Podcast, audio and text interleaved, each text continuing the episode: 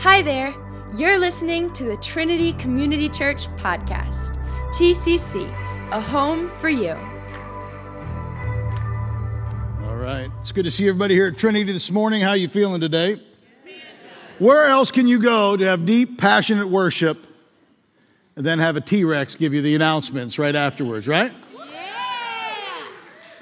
Tell me God's not on the move, right? Uh-huh. Uh-huh. It's good to see everybody. Uh, my name's TJ. I'm the lead pastor here. Um, it's an exciting time. It's an exciting season. Don't sit on the shore and let the season pass you by. Get in the waters, get involved, be a part of what God is doing. He's doing amazing things. He wants to do even more amazing things through you, through me. Church is a people, not a place. You're the church. I'm the church. Together we lock arms and we push back the darkness. That's what our function is as the church, beloved. We're not a country club. We don't hunker down and hide. We stand tall and we shine our light. That's it. You just shine. What does a candle have to do to shine? Be a candle. So do me a favor, be a candle, right? Uh, we've been talking about faith. We started last week our new series called Crazy Faith. And we continue uh, this week. Um, I'd like to start us off in the beautiful island of St. Lucia. How many of you have ever been to St. Lucia? I had an opportunity a few years ago to St. Lucia to uh, participate in my brother's, uh, my sister in law's wedding. It was beautiful. If you ever get married outside the country, you have to spend like three days in that place before you can get married. So we were doing some activities, so we decided we wanted to go zip lining on the island of St. Lucia. Um, how many of you have ever been zip lining before? Now, zip lining in the United States of America is, is a little dicey, can be a little dangerous. Go to another country where the laws of safety aren't as strict as ours, and it turns into an adventure where, you know what, Deb, you could almost die. You could almost die. True story. So we get out there, we're doing our little excursion, and they're putting our harnesses on. It, it's already freaking me out knowing that basically Velcro and fabric is what's keeping me from certain death falling from one of these, these steel cables. So we get on there and there's a group of about 20 of us and they pull all of our harnesses on. They go by, they check everything very carefully. And I'm feeling pretty good about this. The guys, they all seem to know what they're doing. They had about four or five people that were checking things out. We get ready and we start to head to the first tree. There's about maybe 15 zip line things we do, but you got to climb up to this stair thing around this tree. We're going to go on our first little jaunt. So as we get up to this tree, the worst thing possible happens to me. I have to go to the bathroom. So I'm all harnessed up. I look at the guy and I said, I, I have to go to the bathroom. I said, where do, what do I do? Where do I go? He said, you got to go all the way back to the, to the start place and go, and go, there's bathrooms there. We don't have bathrooms here. It's a tree. I'm like, I understand that. So I go down, all thing, I go to the bathroom, I go into the place, I find my stuff, I take off all my harness, there's nobody there, I do the best that I can. I do what I have to do, I come out and I have my harness in my hand. And I looking around, the only person I could find was like a 14 year old kid there. And I said, Hey, listen, I need help putting this thing back on. Is there somebody you can direct me to? He goes, No, I can take care of that for you. I said, uh, Okay. So again, we had a big group put this up. We put the harness on. It took us 15 minutes to put it on to start. He throws my harness on in like 37 seconds. Tug here, tug here. You're good. I looked at it, I looked at him, I said, Are you sure I'm good? He says, Yeah. It's a harness. It's going to keep me from death. So I, I walk up there with all the faith I can have in a 14 year old kid I've never met. I get back in the line, and I'll be honest with you. Me and Jesus were having a pretty intense discussion. And I was praying stuff like, Lord, I, I don't want to go out like this in St. Lucia where things could eat me. I don't want to go out like this. And I'm praying as I'm thinking about getting ready to put this, this, this zip line on the thing. And, and I'm praying, Lord, help me, help me, help me, Lord. And the only scripture that's popping in my head is, do not put the Lord your God to the test. I'm like, I need something else. There's got to be something else in the memory bank. And, and as we went off there, I got to be honest with you, everybody's smiling, ah, except Robin. Robin didn't enjoy it at all. They're smiling, and I hooked up there and I just went all the way down. And I made it, and I'm still here. Have you ever had a lack of faith in people? Have you ever made this under, have you come to this understanding? Do you know that every once in a while people will let you down? Is there anybody in this room that's ever been let down by a person? Some of you are like, today, yes, yesterday, 14 times, right? Let's just be real. Sometimes people let us down. Hopefully the letdown doesn't cause certain death, but it could happen, right? I think sometimes we take our understanding of how people let us down and sometimes we transfer that onto God. Sometimes we treat God as if he's a person. He's not a person. He's the God of the universe. And we sang about today his faithfulness. God is always faithful to us, even though sometimes we don't understand it. Sometimes we transfer our fear of people letting us down unto God. Even though we know that God can be trusted, even though we know that God is faithful, sometimes we struggle. Have you ever struggled sometimes to trust God's plan? Maybe you didn't see it the way He sees it. Maybe you're like, God, if I was in charge, we should be going this way, and you clearly have be going this way. I don't understand it. Trust is a hard thing. Is God faithful? Can we trust Him? With our steps of faith, we can. This is what 2 Timothy 2.13 says. But even if we are faithless or faithless, He will still be faithful to us. Let me say that again. But even if we are faithless, He will still be full of faith for he never wavers in his faithfulness to us. He never wavers. Never he does. So, what does this mean for us? This means this you and I can trust God even when things look a bit crazy. Even when the plan doesn't make sense. Even when he asks us to take steps that just don't make sense. God's always stretching our faith, He's always moving us. So, last week, as we started our new series, crazy faith. We looked at the story of, of Moses and the children of Israel and how God parted the sea, the Red Sea, so that the, you know, the, the nation of Israel could be delivered from the Pharaoh. We looked at how God told Moses to take the staff in his hand, the shepherd's staff, to lift it over the waters, to take that step, and God parted the sea, the Red Sea, right before their very eyes. They crossed over on the dry land, and they crossed into a new chapter for the nation of Israel. Now, today we look at another way that God meets us in faith that might seem a bit crazy to the people around us. Today we look at the story of Shadrach, Meshach, and Abednego in the fiery furnace. How many of you have ever heard this story before? Some of you haven't. It's a good story. Let me give you some background. Around 600 BC, the Babylonians besieged Judah and took control of the nation. Now, it was the custom of the Babylonians to take the best and the brightest of the countries that they conquered to bring them back to their, to their country, to Babylon, and to assimilate them into the culture. They thought if we could take the best of all the cultures around us, our kingdom will never die. And then they also thought this if they could water down the individuality of the conquered people, that they would have this one kind of ginormous nation of calling it like these, this melting pot of people. So among the captured of, of Judah were four remarkable young men Daniel, Shadrach, Meshach, and Abednego. Some of you remember Daniel, right? Daniel in the lion's den. That's the same Daniel. Now, what's amazing in this story is this. Even as young men, these four men stayed, their hearts were stayed on God, even though they were in a culture that was contrary to everything that they believed, everything that they were taught. So now we have these young men. King Nebuchadnezzar, who's in charge of Babylon, he's leading all of Babylon, was a proud and arrogant king. Basically looked at himself like a god.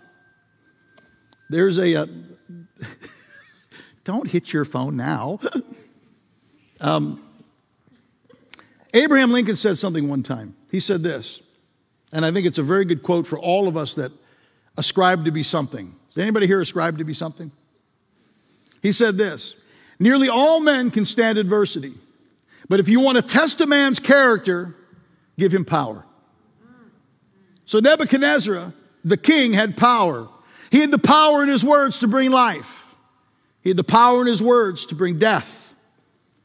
But for that king, that earthly power wasn't enough. So he decided one day he was going to build a statue in his own likeness. Now, this statue was 60 cubits tall. How many of you know what a cubit is? Didn't think so. This isn't the metric system. This is older than that. 60 cubits is about 90 feet tall. Imagine a statue built in your likeness that was 90 foot tall.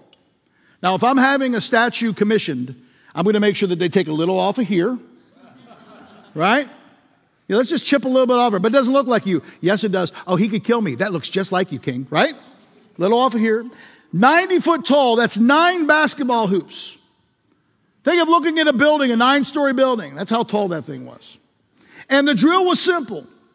When you hear the music, when you hear the decree, when they come out and do their stuff, All you have to do is come out and worship the 90 foot statue, which represented the king. Now, all of this seemed pretty clear and easy, except for one thing. The Jews were forbidden to bow down to any other God but the one God. So when the music played and all the stuff happened, Shadrach, Meshach, and Abednego decided that they couldn't kneel, they couldn't bow. Now, there were consequences anytime that you took a stand against the king. If you got your Bibles, open to Daniel chapter 3, verses 8. If you have our, uh, our app, you get all my notes. If you have the YouVersion of the Bible, if you look for live events, look for TCC, Trinity Community Church, you get all my notes. It's always good to follow along with the notes, so if you miss something, you can go back and kind of digest things with your own eyeballs. Daniel 3, starting at verse 8, said, At this time, some of the astrologers came forward to denounce the Jews. They said to King Nebuchadnezzar, May the king live forever. Your majesty has issued a decree that everyone who hears the sound of the horn, the flute, the zither, the lyre, the harp, and the pipe, and all kinds of music must fall down and worship the image of gold. Verse 11. And whoever does not fall down and worship will be thrown into the blazing furnace. Here's where they start to set up the Jews. But there are some Jews among you who have, have you, that you have set over the affairs of the province of Babylon, Shadrach, Meshach, and Abednego, who pay no attention to you, your majesty. They neither serve your gods nor worship the image of gold that you've set up. Furious with rage, Nebuchadnezzar summoned Shadrach, Meshach, and Abednego. So these men were brought before the king, and Nebuchadnezzar said to them, Is it true, Shadrach, Meshach, and Abednego, that you do not serve my gods or worship the image of gold that I have set up? Now, when you hear the sound of the horn, the flute, the zither, the lyre, the harp, and the pipe, and all kinds of music, if you're ready to fall down and worship the image I've made, very good. But if you do not worship it, you'll be thrown immediately into the blazing furnace. Then what God will be able to rescue you from my hand? Here we have the moment. Can you hear the music? How many remember Clint Eastwood? The good, the bad, and the ugly, right? It's the showdown in the West. It's high noon, baby. So these young men have to make a decision. Do they follow the precepts of the king or do they follow the precepts of their God? Do they stick to their guns and do they stay consistent with their faith? Beloved, regardless of the situation, regardless of your environment, every day you and I have opportunities to make a decision to live for Christ. Now, sometimes those decisions cause us to raise up in defiance. Sometimes those decisions to follow God cause us to love extravagantly and to forgive without limits. Right? In either way, we make decisions to follow God. That's where we are. That's where these guys were. All of us have these opportunities. Know this, beloved. Living for Christ, living out your faith will cost you something. If your faith costs you nothing, it's worthless. Capiche? It's going to cost you something. Your time, your talent, your treasure, something. Let's keep reading. Look at verse 16. Shadrach, Meshach, and Abednego replied to him, King Nebuchadnezzar, we do not need to defend ourselves before you in this matter. If we are thrown into the blazing furnace, the God we serve is able to deliver us from it. And he will deliver us from your majesty's hand. Look at verse 18. But there's always a but. Even if he does not, we want you to know, Your Majesty, that we will not serve your gods or worship the image of gold that you've set up. You know what they did? They put all their chips in the center of the table. O king, we cannot do what you ask. The God that we serve is strong enough, powerful enough to, to deliver us in any situation, and we believe he can do that. But if he decides not to, we're still not going to bow a knee to you. That's a big, big, big deal. What bold faith we see in the lives of these three young men. How are they able to engage the king like this and trust God so completely in a rough situation? By the way, here's a little side note.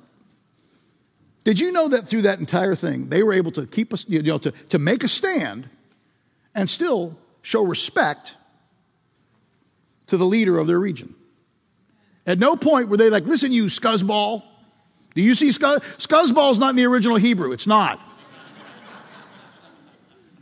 Because the goal is not to belittle the one in front of you. The goal is to stand firm in your faith. Don't lose sight of the goal. We promote the kingdom. We stand for light. We stand for good. We never, ever, ever, ever pick up the tactics of the enemy. Ever. Ever. Are you with me, beloved? It's easy to pick up spears and to throw spears back. We never throw a spear, ever. Ever. Now you got to learn how to dodge those spears, like the Matrix, right? I think I hurt myself. oh gosh. Medic, do we have a first aid kit? Get the Ben Gay, right? so, how were these young men able to do this? Well, the first thing that they encountered and they understood, which is something that all of us need to if we want to have a successful faith, is they understood perspective. God gave them the gift of perspective. It's important when it comes to living out your faith that you and I have the proper perspective. So, what was their perspective? Their perspective was very simple. First, the God that they served could save them. He had enough power, he wasn't weak, he could do anything he wanted. Now, how did they come to the understanding that the God that they served could, could save them? well, how did they know that? Well, they, they heard all the stories. They heard the stories about like what we talked about last week about the God that they had served had parted the Red Sea. They heard the stories of how God had delivered the children of Israel in the desert. He provided food for them. He provided water for them. They heard the stories how as soon as they crossed Canaan, they were able to take out fortified cities with a song. Right? Jericho? Joshua fought the battle of Jericho and the walls came tumbling down. That's low down, right? With a song. They knew the story of how a young boy with a stone took out a Philistine champion. They knew all the old stories. In fact, even beyond knowing the old stories, as they grew, they started to compile stories of their own. These four young men from Judah to Babylon, they had already been th- put through their tests when it came to food. God had already had his hand on them and they rose like rocket ships in the kingdom. Why? Because they were different. They understood intimately God's faithfulness. Their experiences with God and his faithfulness, again, helped to shape their future. It gave them perspective. Do you have stories of God's faithfulness? You know what the enemy does when he wants to derail you? Some of you think he attacks you with like, he unloads hell. Okay, so I'm sending 38 demons to them. He doesn't have to do that. You know how he messes with your faith? He helps you to forget. If you can forget God's faithfulness in the past, everything's like a new thing. My, my mother in law, right now, she is walking through Alzheimer's. And it's a terrible, terrible disease. And, you know, Robin's been down there a few times. And the, the struggle that she says is, is you just never know what she's going to remember. Some days she remembers you, some she, she just doesn't. The enemy loves to help us to forget. This is why, beloved, we have to continue to stir our faith up. This is why we share our, our, our lives and our faith, our stories with others. This is why it's one of our big three. Sharing. Why? It helps us to remember and it helps to build up other people's faith. We share the stories of God's faithfulness. Do you have a, a God's faithfulness story? Don't keep it silent. Share it. My kids are sick of our stories because they've heard them over and over. And, and I hope they, I hope they get more sick. I want them to remember the stories of God's faithfulness. Your kids should know how you came to Christ. Your kids should know your biggest struggles. You can't have an epic victory without having an epic struggle, right? So you share your stories. All of us have stories of God's faithfulness. I remember we were in Denver and uh, our food bank was blown and going. Again, you've heard the stats. I've talked about that. You know, fed 60,000 people our last year there. Full service food bank. We had freezers. We had refrigerators. It was just nuts what God would do there. Absolutely crazy. I get a call uh, on a Tuesday. We get our load in on Tuesday, and our director says, Hey, Pastor, we got an issue. I said, What's the issue? He says, One of our main compressors is down for one of our units. Now, we ran, we ran a pretty lean, lean thing. We were a metro church. I said, okay, so we'll call Nate. He's our refrigeration guy. See how much a unit costs. He calls Nate. Nate says, that unit's going to cost you about two grand. I don't know about you. We didn't have two grand just laying around. So I dropped to my knees. I said, Lord, I don't know what you're going to do, but we need to get this in because we got dairy coming, we got all this stuff. We're going to lose all this stuff for all these people if you don't show up. So we start to pray. I called the church guys. I said, let's, let's pull all the stuff that we have. Let's see what we can do to take care of these things. Most of the people that we fed, none of them, most, hardly any of them came to church. That's not why we fed and we take care of people. We take care of the poor because Jesus says take care of the poor. That's it. So the weirdest thing happens the next day I come into my office, the phone rings, and it's the principal of the high school. He says, TJ, I need to see you. You got some time? I said, Sure, I do. I got time, John. So I head down there. We had a great relationship with the school. And I go into his office. He says, Hey, he goes, uh, I heard that you guys are having some refrigeration problems at the food bank. I said, Yeah, so we're working it out. We're going to come up with a strategy. Uh, I said, We got to come up with about two grand to, uh, to fix these things. He goes, That's why you're here. He says, I'd like to give you something from the school. And he slides a check over to me. And the check, the check's $450. I said, John, I said, this is, I said, um, you're a school and we're a church. I said, Are you able to do this? He goes, I'm the principal. I can do it. I can do anything I want. He goes, Don't worry. He says, I have a feeling that uh, your God, he wasn't a believer, he says, I have a feeling your God's going to take care of this. I said, Okay. So I took the check and I thought, Well, we're a little bit closer than where we need to be.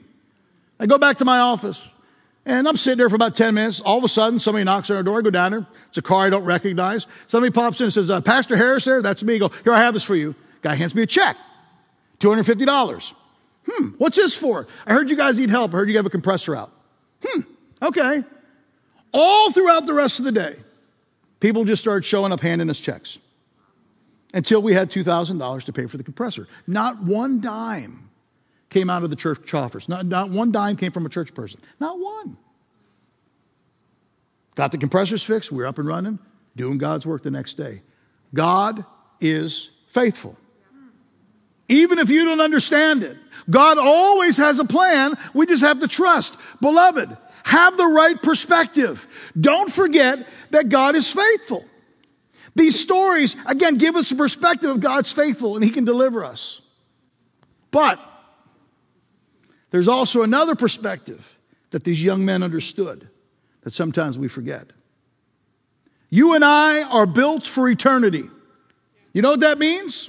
God may choose to save us and to rescue us now, here, but He may also choose to say, Son, daughter, it's time to come home. Our life is larger than the time we spend here. You are made for shores that go beyond this earthly timeline. You are. Sometimes, as believers, we forget that our life is like a vapor, it's fleeting. Everything we say, everything we do as believers, we need to do through the lens of eternity. Paul said it this way in 2 Corinthians 5 1. It says, For we know that when this earthly tent we live in is taken down, that is when we die and leave this earthly body, we will have a house in heaven, an eternal body made for us by God Himself and not by human hands. These young men had an eternal perspective. Yes, God can save us. If He doesn't, we'll be with God. Either way, we win. And there's nothing, there's nobody on this planet, nobody can rob you of that. Either way. Does that make sense? Perspective. Let's keep reading. Look at verse 19. Then Nebuchadnezzar was furious with Shadrach, Meshach, and Abednego, and his attitude toward them changed. He ordered the furnace heated seven times hotter than usual and commanded some of the strongest soldiers in his army to tie up Shadrach, Meshach, and Abednego and throw them into the blazing furnace. So these men wearing their robes, trousers, turbans, and other clothes were bound and thrown into the blazing furnace. The king's command was so, command was so urgent and the furnace was so hot that the flames of the fire killed the soldiers who took up Shadrach, Meshach, and Abednego. And these three men, firmly tied up, fell into the blazing furnace. Look at verse 24. Then King Nebuchadnezzar leapt to his feet in amazement. And he asked his advisors, Weren't there three men that we tied up and threw into the fire? They replied, Certainly, Your Majesty. You're not going to say anything that the king doesn't say, right? Whatever you think, Your Honor, right? He said, Look, I see four men walking around in the fire, unbound and unharmed, and the fourth looks like a son of the gods. Verse 26 Nebuchadnezzar then approached the opening of the blazing furnace and shouted, Shadrach, Meshach, and Abednego, servants of the Most High God, come out here, come here. So Shadrach, Meshach, and Abednego came out of the fire, and the satraps, prefects, governors, and royal advisors uh, crowded around them. They saw that the fire had not harmed their bodies, nor was a hair of their head singed, their robes were not scorched, and there was no smell of fire on them. This takes us to the next thought when it comes to how you and I can navigate and encounter this crazy type of faith that these young men encountered. Again, they found themselves in a terrible predicament. God gave them an eternal perspective to see them through. They took a step of faith because of that perspective, and then God protected them. He brings protection for us. How amazing is this? Now we know the fire was real. How do we know the fire was real? The dudes throwing them into the fire died. How would you like that assignment? Uh, Bill, Ted, Fred, and Mashugana. Come on over here. Here we go. Throw them in. They're all dead. We know the fire was real, right? So what did we just witness? God standing in the fire with them. Let me ask you a question. If God decides to plant himself right next to you, is there anything in this world that you can't face? If he says, you know what, um, we got this together, is there anything you can't face? I mean, if you're playing a pickup game of basketball and God says, I'm on that guy's team, you're probably going to win. Right? You're probably, can he, can he hoop? Yeah, I think he can hoop. Even in his sandals, his JC Waterwalkers, he can still do it. Right? If God is with you, you can do anything. Beloved, God is with you. Emmanuel, you know what that means? God with us. He's with you. He's with you. He's with you. Even when you are knuckleheaded. Has anybody in here ever been a knucklehead? Even when you're a knucklehead, He stands next to you. He walks with you and he waits for the opportunity for you to invite him to help you. He stands right there. He's a friend that's closer to you than a brother. He's closer than the air that you bring into your lungs. He's with you. When we come to that understanding, that's when our faith shifts and we move into just something different. Um, I remember years ago, uh, my mother, um, she, she was a cancer survivor. Um, she walked the road of cancer. This is her and I getting our boogie down at a, a, a Greek uh, wedding, I believe. Um, and I could tell you this through her, her battle with cancer, it was about eight years. She had breast cancer. And uh, it's funny, the cancer didn't kill her. She told me she was determined cancer will not kill me, and it didn't kill her. But she had some dark nights. Actually, I think we probably had more dark nights than she did.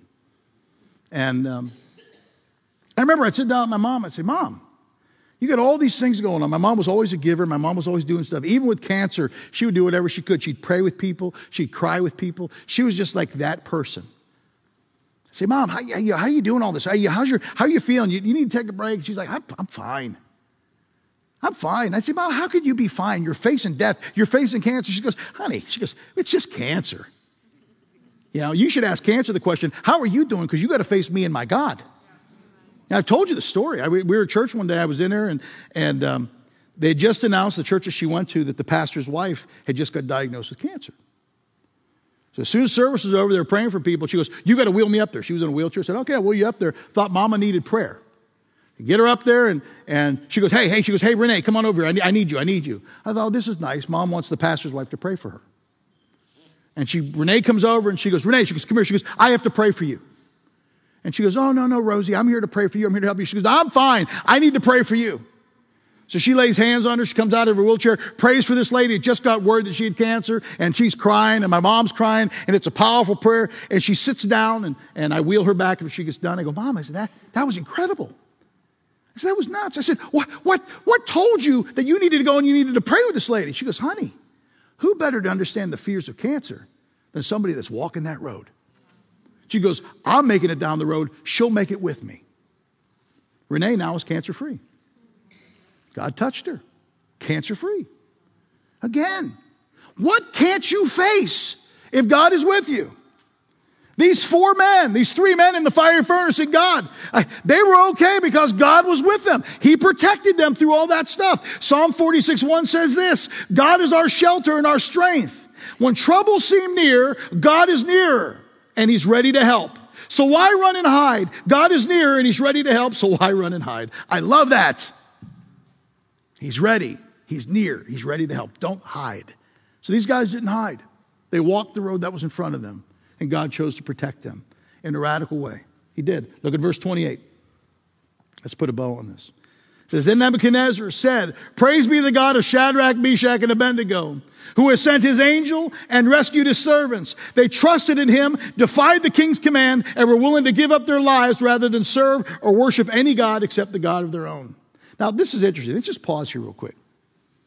Over the last two weeks, we've looked at two different leaders of different nations that both had run ins with Almighty God, right? And both of them had two different takeaways from that. You know, how long did it take the Pharaoh to finally yield enough to have the, the, the, children of Israel leave? You remember the plagues? You remember the last plague that was, that was, the, that was the, the straw that broke the camel's back? Even losing his son. And then you have King Nebuchadnezzar that's like, wait a second. I think I heard a story about this. What he did to that, you know, Pharaoh. He used to come around. He ain't coming around no more. He's gone.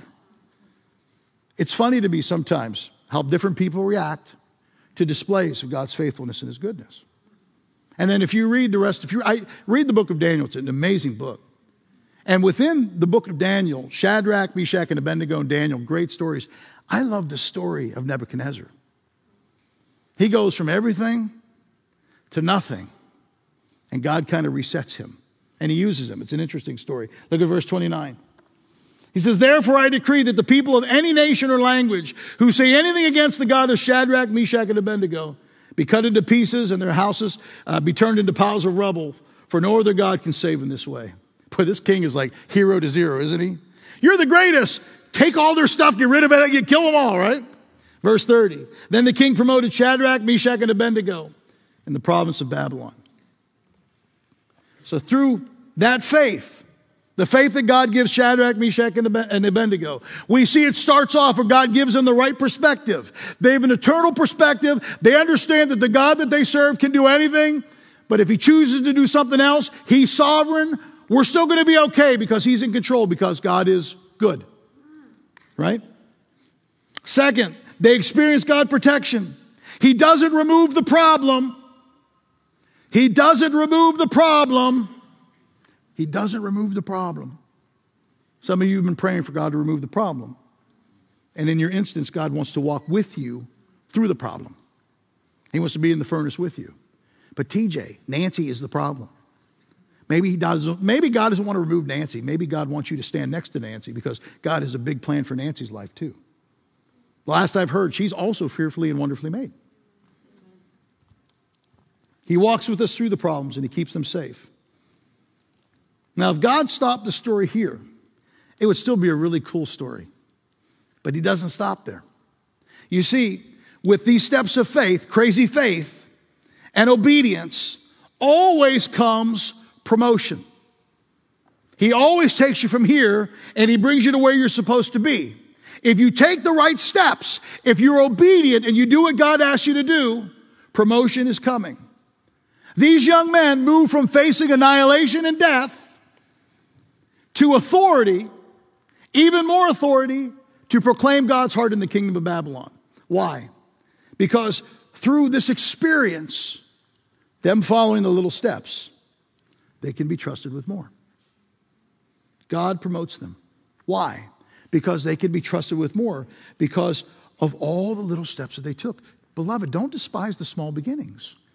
Have you ever thought about this? You know all those little things that God asks you to do?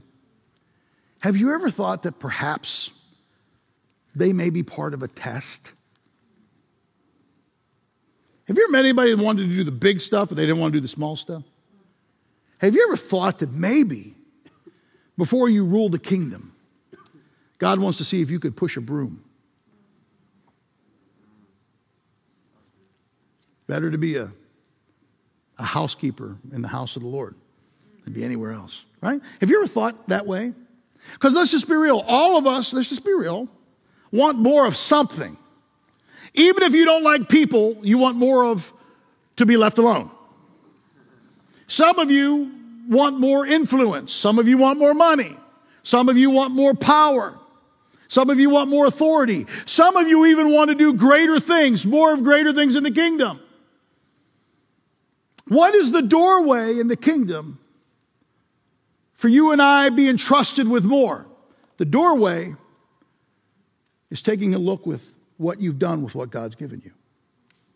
Are you faithful in the things that God has put in your hands? Are you faithful with your time? Is God something that you do, or is God the center of all that you do? From getting up in the morning and spending time with God, to coming to church, to growing in your faith, taking time to promote the kingdom. Are you faithful in the time that He's given you? I've learned this. Trust me, my schedule is bananas. But God takes my time and my schedule and He multiplies my efforts. Why? Because I, I, I lay my time at His feet. I trust Him with my time. What have you done with the talents He's given you? Do you hold them close? Do you, you, do you, do you ration them out as if they're yours? Who gave you those talents? You know, I, I, who gave them to you? I mean, I'll be, I'm gonna, I'm gonna pick on Cassandra real quick. Have you ever heard Cassandra? Like, she like, you got a million things going on, Cassandra. You know, she does lawyer stuff, whatever. You know, every time I think of you, I hear like lawyer music in the background. Dun, dun, dun, dun. But of all the greatest things that you do, Cassandra, this is my personal Greek opinion, she bakes tasty things. And she doesn't like, she never mails it in. You get something from her, it's the greatest thing. She's like, I just threw this together. No, you did not. I throw things together. And they're like Oreos on a plate. That's all that they are. talents. You lay those talents. These, these aren't mine, these are God's. What do you do with the things that God put within your heart? There are more musicians in this house that sit, get up off of your tukis, and play and sing. Artists, painters. Some of you have hospitality gifts. Get out and be, be hospitable. Some of you love kids, but you're a little nervous as kids, kids, you're afraid. Get you a tetanus shot and go get into the kids ministry. Because we do have a few biters. I'll just be real with you.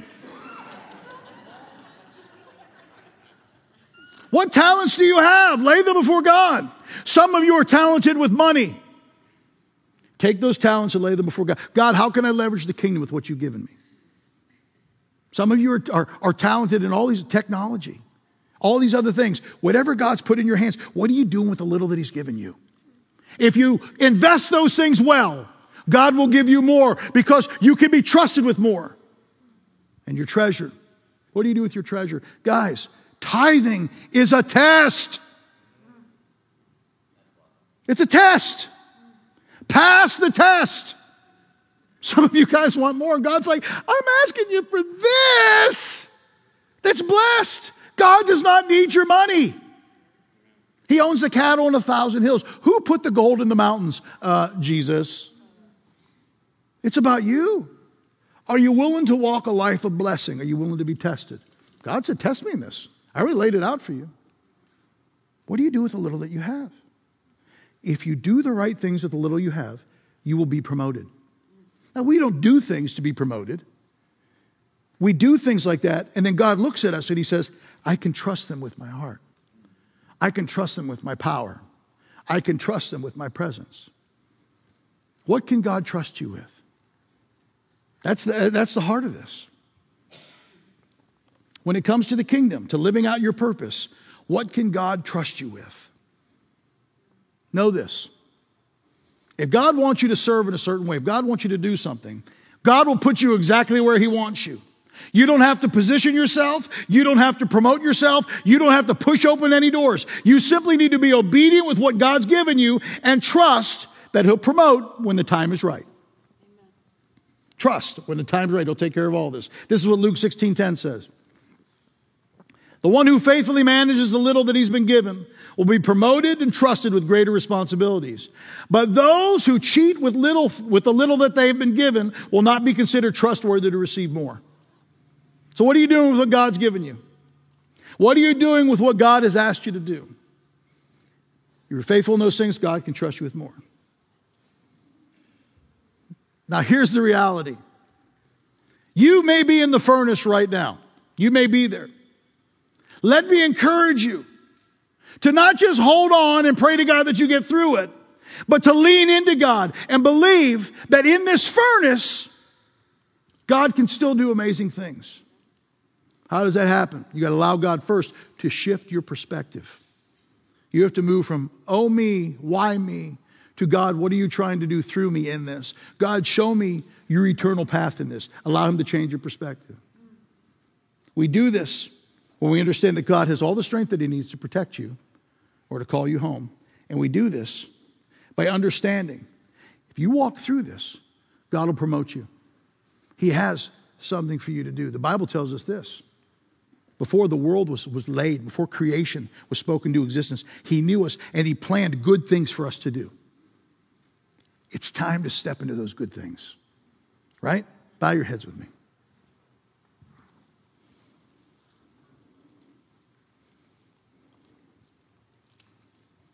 So, what is the Spirit asking of you today?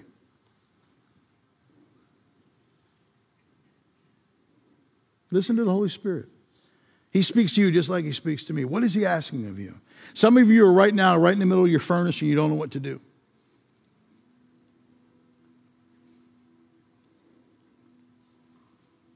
First, ask Him to show you where He is in the middle of your furnace with you. He's there, beloved. I guarantee it. You're not abandoned, you're not alone.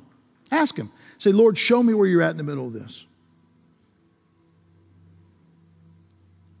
And then ask the Spirit, say, Spirit, reveal to me what you want me to do, the steps I need to take. Show me what to do with what you've put in my hands. And listen. Thanks for listening to the Trinity Community Church podcast. We hope this met you exactly where you are. To learn more about us, head to our website at tccde.com or follow us on social media at Trinity Community Church. TCC, a home for you.